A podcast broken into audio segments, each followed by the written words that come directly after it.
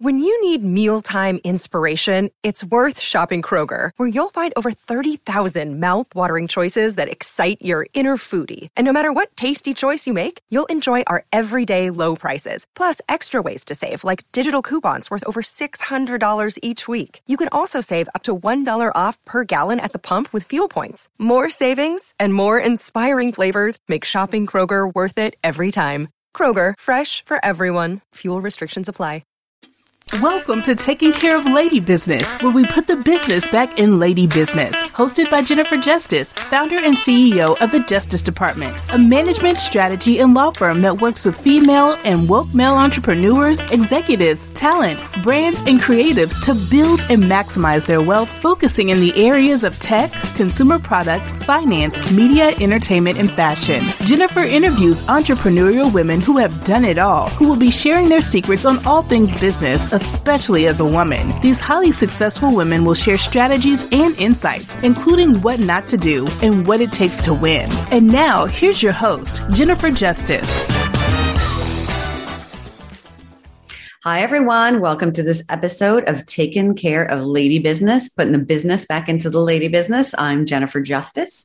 Today, we have another exciting guest. I mean, every day our guests are super exciting, um, but you're going to get to hear about and from Natalie Molina Nino. She is the managing director of Known Holdings, Inc. Hi, how are you? Welcome. Hi. I know it's not that big of a deal, but I still feel like I want to congratulate you for getting my name perfect. I know I have butchered a few so far. So, you know, I'm always proud of myself too. Um, how are you today? I'm good. I'm good. I was uh I was just mentioning to you uh, earlier, but I think it bears repeating that you're catching me on a day where my batteries have been recharged. So it's a good time. I think most of us have come through this crazy last couple of years where um, everybody has kind of hit at some point or another right a wall um, and i definitely hit my wall a few weeks ago um, and i listened to to my body and i took a little bit of time off um, I, i'm lucky to have business partners and a team to support me and i just took off i went back home to south america and i just came back and so i'm feeling good Good. That's great. So you're clear headed. You know what your focus is. Mm-hmm. You know what your priorities are something yeah. everybody needs to do. Make time for it no matter what. So I love that we're starting off on some like amazing tips already on like how you can clear your head no matter what time, no matter when it is, etc. So let's go back into what drove you there. the work that yeah. you do. Um, what yeah. is known holdings? We'll start there and then we can get in the background of what, you know, how you got there. Yeah, no, I mean, in many ways known is the culmination of, of a life's work, right? It's probably most recently prompted though by what I think has prompted a lot of people into action, right? Both the, the pandemic and then what we saw happening post the murder of George Floyd was a whole lot of, you know, I think well intentioned and in, in other cases, I think a little dubious about people's intentions, but a whole lot of playing around the edges, right? A whole lot of people throwing money at a problem that has really deep, deep roots, certainly in the United States, in the very fabric of how society is built, right? And I always kind of look at the root of what the issues are. And for me, when I look at the problems that infect every part of our society, I end up coming right back to the money, right? Mm-hmm. Because at the end of the day, it turns out when you sniff down to the root of a lot of the issues, whether it's healthcare, whether it's you know, the political injustices that we see every day. It boils down to Gender to disparity. Where is the economic injustice that ultimately set up the structures, right? Mm-hmm. From the gender pay gap to the racial disparities to redlining to so many other things. Um, it really does, in my view, often boil down to the money. And so what I found post George Floyd's murder was that there were a lot of solutions that were kind of playing around the edges, but no one was looking at solutions that were really going to go to the root of the issue and create, for example, a real competitor that was Black or Brown owned that would take Chase out of business mm-hmm. or really compete with Vanguard or really compete with BlackRock, right? People are happy to have a little fund here or a little nonprofit that gets a few million dollars there. Like they're totally happy to, yeah. give play money around the right. edges. But nobody's trying to take Larry Fink out of business. Nobody's trying to take Jamie Dimon and give him a true competitor. Nobody's trying to take the true giants that run the economy and give them a BIPOC owned competitor to give them a real run for their money, right? Or, by the way, any of the law firms, you know, Skadden Arps, you know, Cravath. Um, or the big media companies, or media the big companies. healthcare companies, or the yeah. big insurance companies. Exactly. So all of the titans of industry, the, the real I would say, infrastructure of the economy that is ultimately run by, let's be honest, a handful of massive corporations, right? No one's trying to create the real competitors. They keep giving black and brown owned businesses just enough to get to that small to mid size, and then that's enough. So they right? can control it, right? Right. They can see, and like there's no competition. Yeah because there isn't a pipeline issue across all categories in finance there are black and brown owned banks wealth management firms funds every category of finance, there are black and brown owned everything. It's just that they're all subscale, they're all small. Mm-hmm. And so the bottom line is we created Known a couple of years ago and we launched in November. So it's been a, a work in progress for a, a, a, long time, but we launched just a few months ago. Where what we've been done is the thesis is that every large entity in finance has spun out of some sort of a mothership all of them. When you mm-hmm. look at every large entity, they came out of somebody that incubated them and they spun off of either they were a subsidiary of a mothership in some formal way, right? They they spun off of Blackstone the way that BlackRock did, right? Or in some sort of formal structured way, or it was a more informal way where it was a mentorship, right? Somebody wrote a check to somebody, somebody in some quiet way had somebody's back, right? Took care of them, wrote them checks made introductions and did all of the things that a good mentor and a good sponsor does, right? But regardless, they were incubated by somebody. Whereas when you look at black and brown owned anything, they're the first, they're the only, they're in a silo, they're a pioneer, they're by themselves in an island, right? Mm-hmm. They're not spinning off of any mothership. And so what essentially known is, is it's a mothership.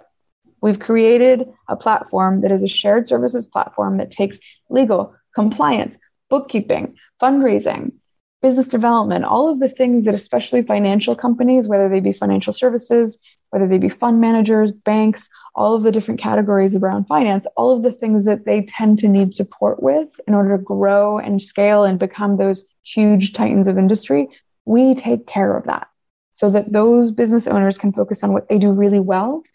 And we consider ourselves kind of a pit crew right? Mm-hmm. We're the pit crew that sits there quietly getting the tough stuff done so that the race car can get across the finish line. Right. Amazing. And so, how do people become part of this platform? What happens? We tend to work with people that we either are either invested in. And so, we work with companies that we either bring in by virtue of having invested in, or we joint venture with them. And the reason for that is you can imagine we can't put our sort of services out there for anybody to access because what we want to do is we want to pick winners. I mean, that's the thing about race cars, right? We want to pick who the winners are. We want to pick who we work with. Um, we want to be sure that we are working with partners who are mission aligned. We mm-hmm. want to be sure that we're working with people who understand what we're trying to accomplish in the world, right? It's for us, it isn't simply about picking people that are BIPOC owned, even though that is a really clear criteria for us. We want people who understand that we have a bigger vision, which is not just about making a handful of people very wealthy. We're looking at the macro vision of the United States for starters, and we're looking at the wealth gap, right? We're yeah. looking at the fact that Black families have one twelfth the wealth of the average white family. And if you want to build a business that is going to close that gap at a macro level nationally, and if that's your vision, more than simply becoming a millionaire or a billionaire, if you understand that our goal is to close that gap over the course of not just the next decade, but over the course of the next 100, 200 years, that that's the mission, then you're a great partner for us. If you're in it simply to make a quick buck, then you may not be the partner for us. So we either invest in or partner with companies. And once we do that, then our services are available to you so how do you find the people that you invest in? What you know where those from companies come from? Pretty easy actually. Um, i was just on the phone with goldman yesterday for example. I'm on the board of their black and latinx cohort right where they've spent the last couple of years selecting amazing black and latinx led companies incubating them helping them grow investing in them. That's a pool that I draw from, right? Yeah. Um, I've been in the ecosystem. My business partners have been in the ecosystem for years. Between my two business partners, um, they have probably invested um, LP, right? So limited partner checks into fund managers of color in the United States over the last number of years. Between the two of them, they're probably the most prolific check writers and investors in Black and Brown led funds in the United States. So we have a pipeline, and we personally know probably the majority of the financial leaders that happen to be BIPOC in this country. So we have an amazing pipeline just between us. I mean, keep in mind that the coalition is large, uh, the coalition is diverse, but the four key sort of ringleaders here are an African American legend in finance, um, who is a mentee of John Rogers, who is a trustee at Morehouse, who used to be at um, MacArthur and run their endowment. The other one is uh, Valerie uh, Redhorse, that's Jim Casselberry I was mentioning. Valerie Redhorse, who is the first Native American to run an investment bank in the United States. Mm-hmm. And then we have um, Ushir Shah, who used to run tech for Rockefeller. This is this weird unicorn guy who both is a tech founder, but also he's an engineer, but also he knows a ton about finance.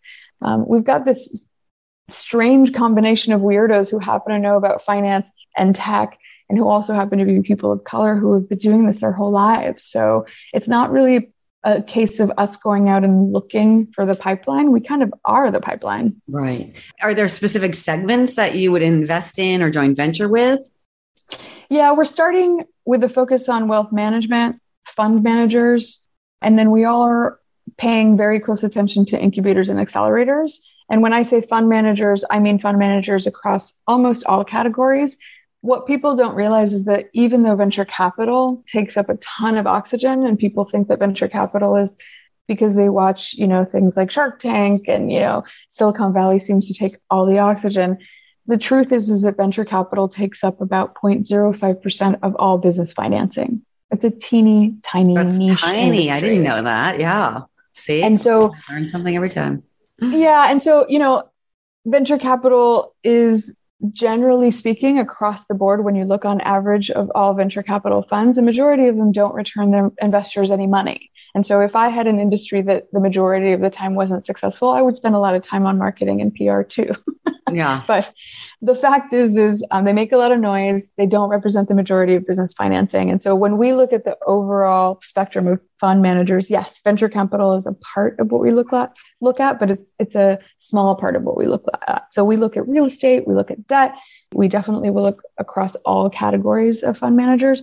Um, incubators and accelerators are really interesting to us because we know that you can't simply throw money at a problem. We know that founders need to live in an ecosystem where, yes, you write them checks. Yes, you give them money. But you also got to give them support. I mean, Jennifer, you know this. Yeah. Right. You, you've yeah. got to have, live in an ecosystem where you give wraparound services to people. You coach them, you give them legal, you give them, you know, all the sort of advice and mentorship, you know, in the, in the dead of night that keeps founders up right? Worrying about how they're going to make payroll at the end of the month. It's more than simply giving them money. Um, and incubators and accelerators, the good ones anyway, they do that. And so that's a that's another key part of what we pay attention to. So to start with, those are the three categories that we're paying attention to. It's fund managers, it's wealth managers, and it's incubators and accelerators. We'll grow into other categories, but right now those are the three things that we pay most attention to.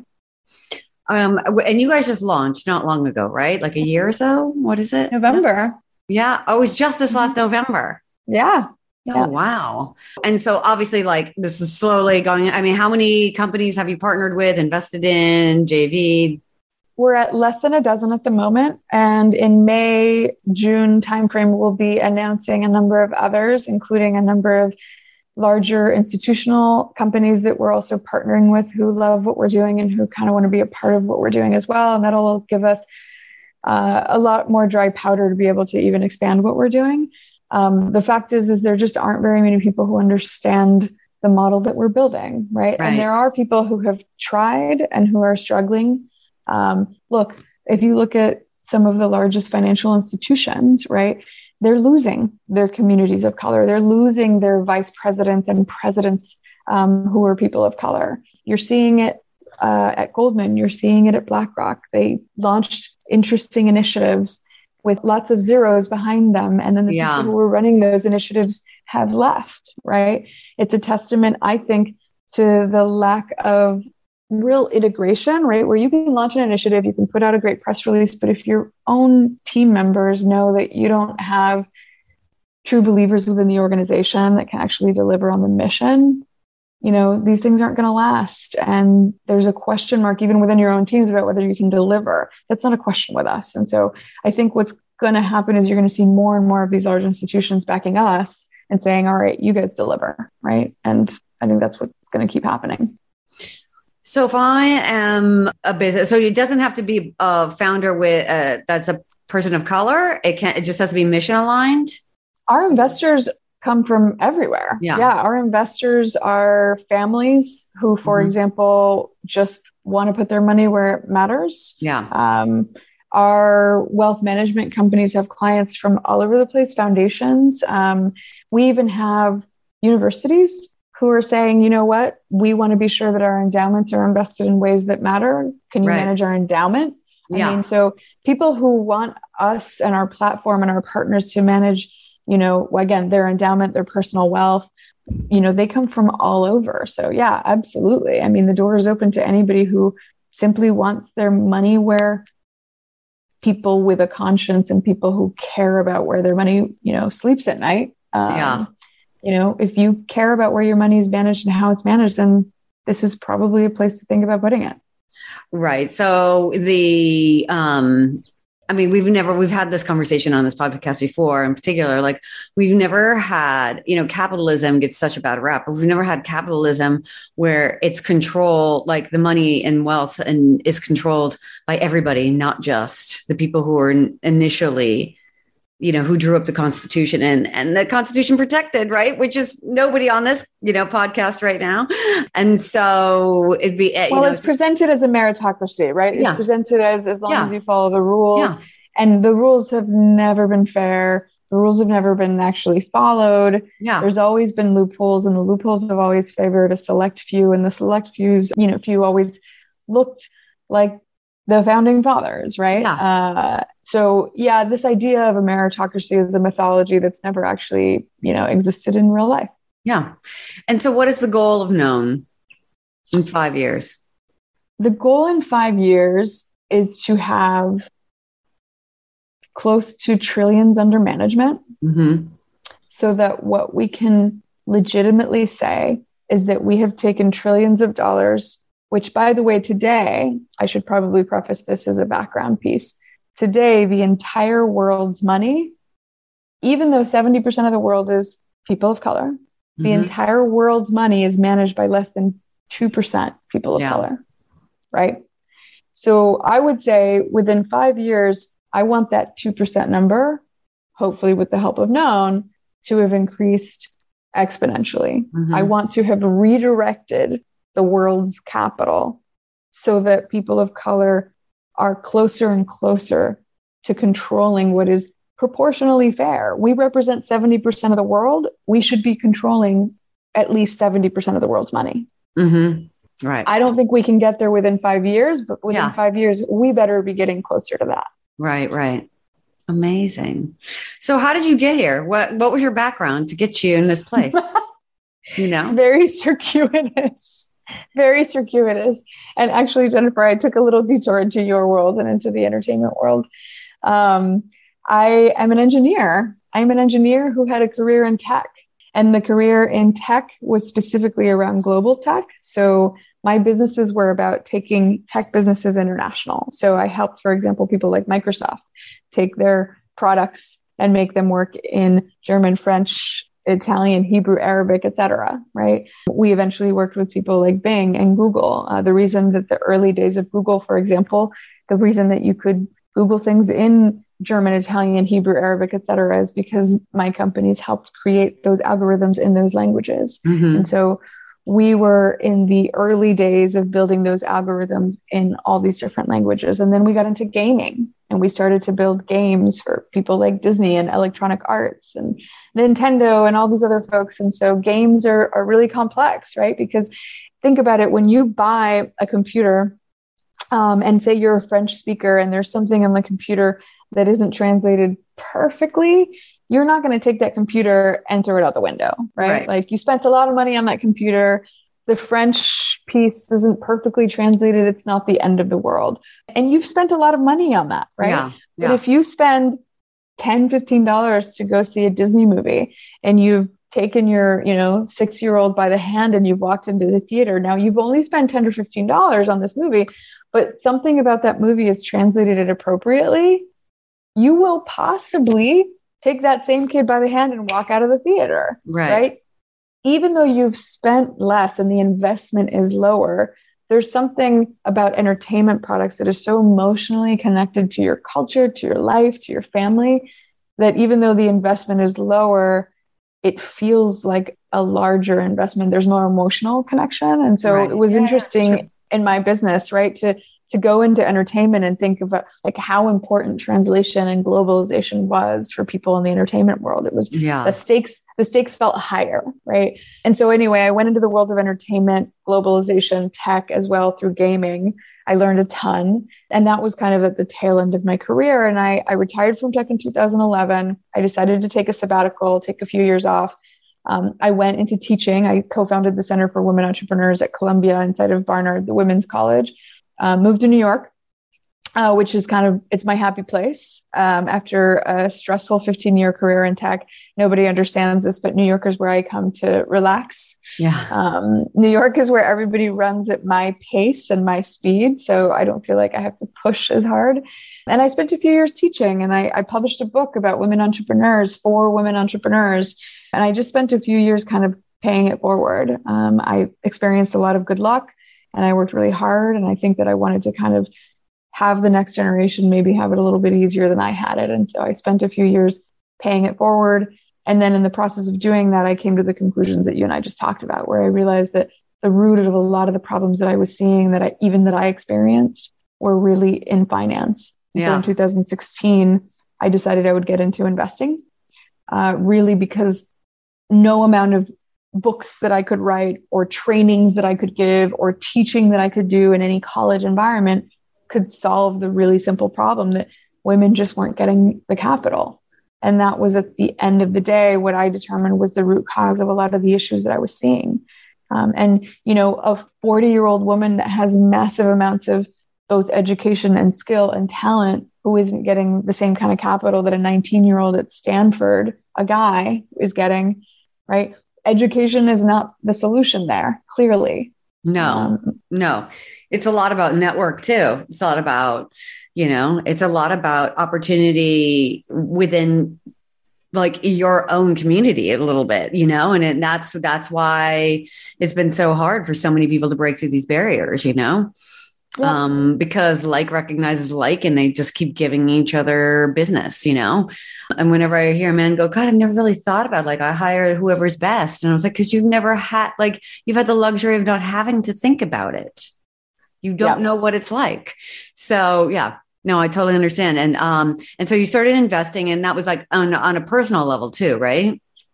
Well, what I did is I've always been investing as an angel investor basically since I started in tech. Um, so, on a personal basis, I had invested in little companies.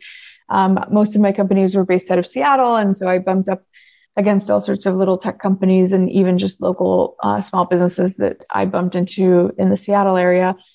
But then what was happening was in 2016, I was able to partner with a group, start basically my first investment company. And I got lucky. Look, one of my first investments was a company that you're very familiar with, um, was a company that approached me shortly after I launched my first investment company. Uh, Washington Post covered the story of the launch of my company. At the time, I had been advising the Obama White House, and they were kind enough to let me launch my first my first investment company on the South Lawn. Um, I don't know if you remember, but in October, the last quarter of Obama's White House, they decided to do a partnership with South by Southwest, and they did this yeah. event called South by South Lawn. Do you remember? Yes, I do. I do. Yeah, and so you know, like any event, they want you to launch things and do things that are newsworthy. And they knew that I was about to launch my new investment company. And what was interesting about that was I was holding out. I was like, my investment company is a gender lens investment company. Yeah. And so I plan on launching it in January or February in the White House of the first woman president. Yeah. that was my plan, mm. right? Yeah, it was all of our plans, by the way. yeah. And, you know, they, they were like, yeah, but we're having this event in October. It's called South by Southlawn. You know, you may as well do it here. And it's not like they were telling me, you know, Hillary wasn't going to win, but it was more like bird in hand. Like, you have an opportunity to launch right now. Why don't you do it right now? Yeah. And I was like, you know, okay, I will.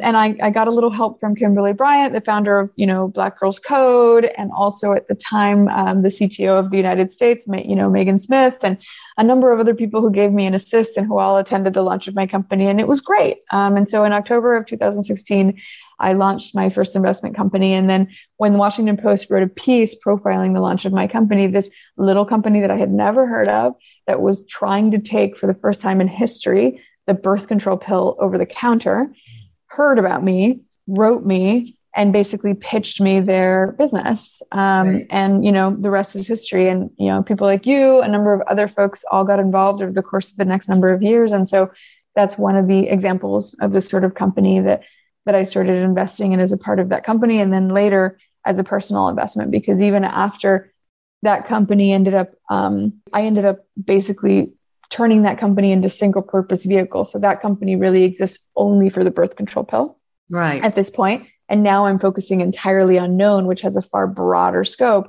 But I'm not letting go of that birth control pill, as you know. Um, I continue to invest in it personally. I continue to allow my friends to join me in that investment. I'm not letting go of that investment anytime soon until we succeed at finally getting that birth control pill company in every store in the United States. I mean, women talk about it a little go, more. Like what, like yeah talk about what it is, what, you know, anything that you can, like hurdles, etc., and why, you know, and why we should have birth control in actual over the counter as an over the counter drug. Well, first of all, we do. Um, that's one thing that most people don't realize is that in most countries in the world, the birth control pill is available over the counter. You can buy it like Snickers bar at any store. You can buy it just about anywhere. Um, mm-hmm. The US is one of very few nations around the world where it's not. Mm-hmm. It's medically unnecessary to require a prescription. Um, most doctors around the world and most doctors within the United States agree. The American College of um, Gynecology agree, and they've been saying this for years. They've been out and proud, and they keep announcing it. Um, there are consensus groups all around the United States that have been saying for years that there's just no medical reason to require a prescription. At this point, it clearly is not about the medical consensus, it's just about pharmaceuticals. Um, the pharmaceuticals make a lot of money requiring a prescription. And so it's really just the will of the pharmaceuticals to apply to ask the FDA to allow them to switch it to over the counter. The same way that, for example, I'm thinking of like the allergy medicines, right? That used yeah. to be only by prescription. Yeah, yeah, You know, and then Claritin was the first one to go and say, hey, can we take this product over the counter? Um, the FDA approved it to go over the counter, and then the sea change happened. And after Claritin, a lot of the others followed, right? This is the same thing right? Eventually, once the first one goes over the counter, then hopefully the others will follow. For a while, you're going to continue to have many birth control pills available still by prescription and then you're going to have hopefully some available you know over the counter. So in the beginning you will simply have both. That's the one thing that is really important for people to know is that by taking the birth control pill that for example we're trying to take over the counter we're not taking away options. People who take birth control pills currently by prescription people who are used to getting it that way who have health care coverage and who are used to either getting it for free because their health insurance covers all of it or they have a teeny tiny copay because they have great health insurance, nothing is going to change for them. Right. They can continue to get their birth control pill the way that they always have. But for the millions of women who do not have it, either because they are underinsured or not insured at all, or because their insurance doesn't cover it because they have the misfortune of working at a place like, for example, a Catholic hospital that has decided that they don't want to offer birth control pills right. to their employers, which our Supreme Court has decided is a legal thing for them to do. Yeah. Um, they have health insurance, but it doesn't cover the birth control pill, right? Those people who simply do not have access to coverage, they will now be able to go when we're successful at taking it over the counter to just the local store. And we hope if we're successful, they'll be able to just buy it on Amazon and if we're really successful, we hope that they can go to the bathroom and buy it in a vending machine the same way that you buy tampons in a lot of bathrooms. Our yes. hope is that it's going to be so easy to buy birth control pills that it will literally be like buying it in vending machines or on Amazon. Yeah. As it should be. I mean, the allergy pills, that's, you know, it's a great, um, yeah, it's a great parallel for that. And so where are we in this fight? Well, the company has been working. It is, it is a fight. It shouldn't be a fight. There's no reason for it to be a no. fight. Uh, the process was going fairly smoothly. It started in like 2015. It was pretty bureaucratic. It was just, you know, a process with the FDA where you have to prove to them that the package and the label is safe because you know you can imagine the package and the box and the label and the instructions used to be for doctors to prescribe it yeah. and now the package and the label has to be repurposed for consumers to sit on a shelf right and yeah. so you don't have to retest the drug the drug has been in the market for since 1960 you don't have to test the actual drug itself because this is the most popular and the most ubiquitous drug on the planet and so the yes. drug doesn't have to be tested it's really just about the packaging and the labeling and so that process has been going on for years and it was going smoothly. And then for some reason over the last year, something happened and the FDA um, has been really dragging its feet and slowing the process down. And so, just in the last few weeks, um, members of Congress, over 50 members of Congress, have signed a letter putting pressure on the FDA saying, What's going on? Why is this taking so long? Right. Especially right now, especially as women's reproductive rights are being attacked, especially yeah, exactly. as we may lose Roe v. Wade, especially as we may lose the right, you know, the federal right to abortion in the United States. Like more than ever, we need to make all of these, you know, especially, right, reproductive uh, medicines, reproductive healthcare of all kind accessible and as accessible and as affordable as possible to anybody of reproductive age in the United States. And let's also keep in mind that women use things like the birth control pill for reasons other than reproductive reasons, for other than contraceptive reasons. Women who are suffering of endometriosis, yeah, um, women that use it for reasons like acne, women for use it for simply for um, painful periods. Women use the birth control pill for a lot of reasons other than simply contraception. Yeah, and so what these members of Congress did recently is they wrote a letter simply putting pressure. And the thing that is important to keep in mind is the FDA work for Congress.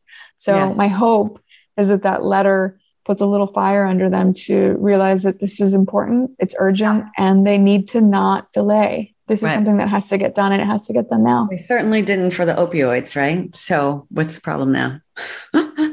right. Yeah.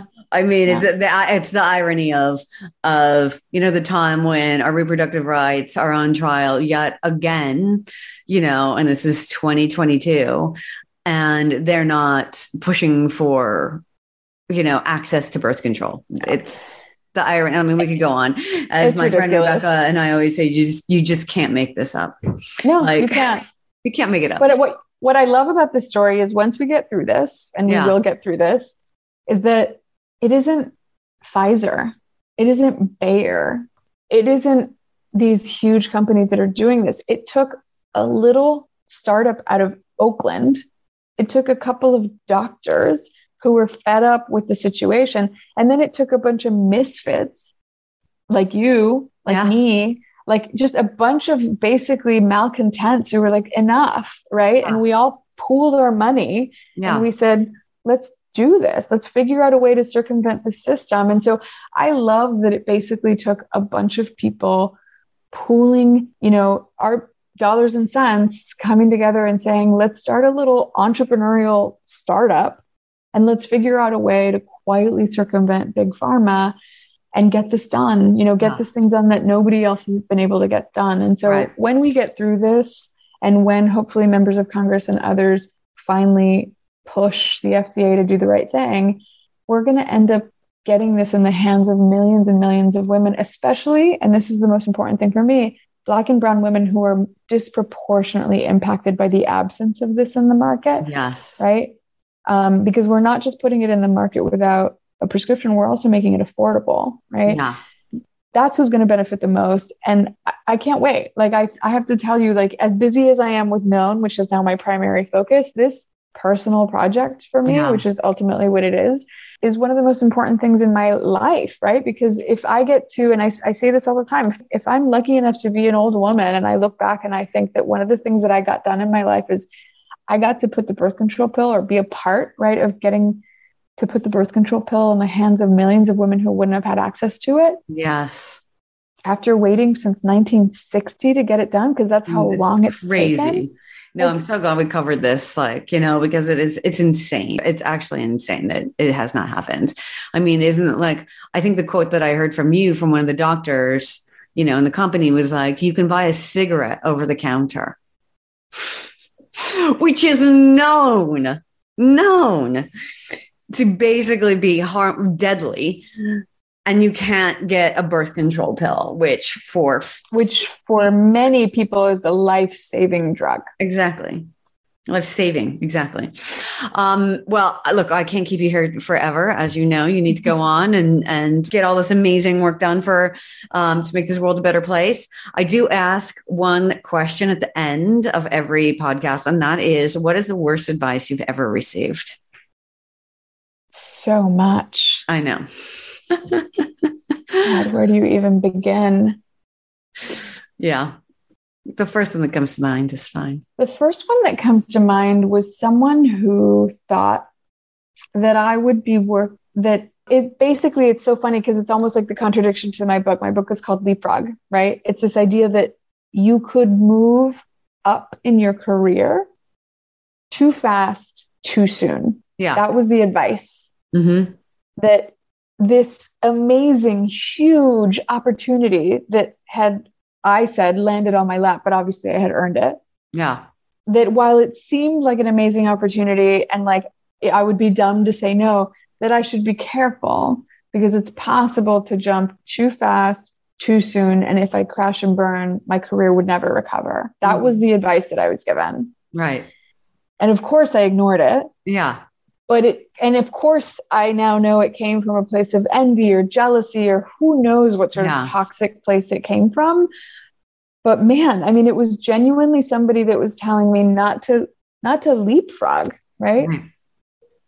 Not to take yeah. Um okay no it's pretty bad. No don't take something that you know that you can do. I mean especially if you you know enough to surround yourself with a way to you know empower yourself you know what i mean and make sure that you're you're set up to succeed yeah and don't take a risk on yourself yeah exactly or don't take a moonshot like i mean how many men get the advice don't no. it was basically don't don't take a moonshot right well, all right, everyone, do not listen to that. Um, but if people want to find you, your companies, what do they do? NatalieMolina.com and Natalie's with a TH. And what about anything about the birth control pill? How do they look that up? Yeah, super easy. Uh, the name of the company is Cadence, and you know we're taking the birth control pill over the counter, which is the acronym for that is OTC, and so the uh-huh. URL for that is cadenceotc.com. Amazing. All right, everyone, look out for all of these amazing companies and things that Natalie has been doing to make this world a better place. With um, your help. a very small part. Uh, thank you for listening to this episode. Let us know what else you want to hear about. Until next time, I'm Jennifer Justice.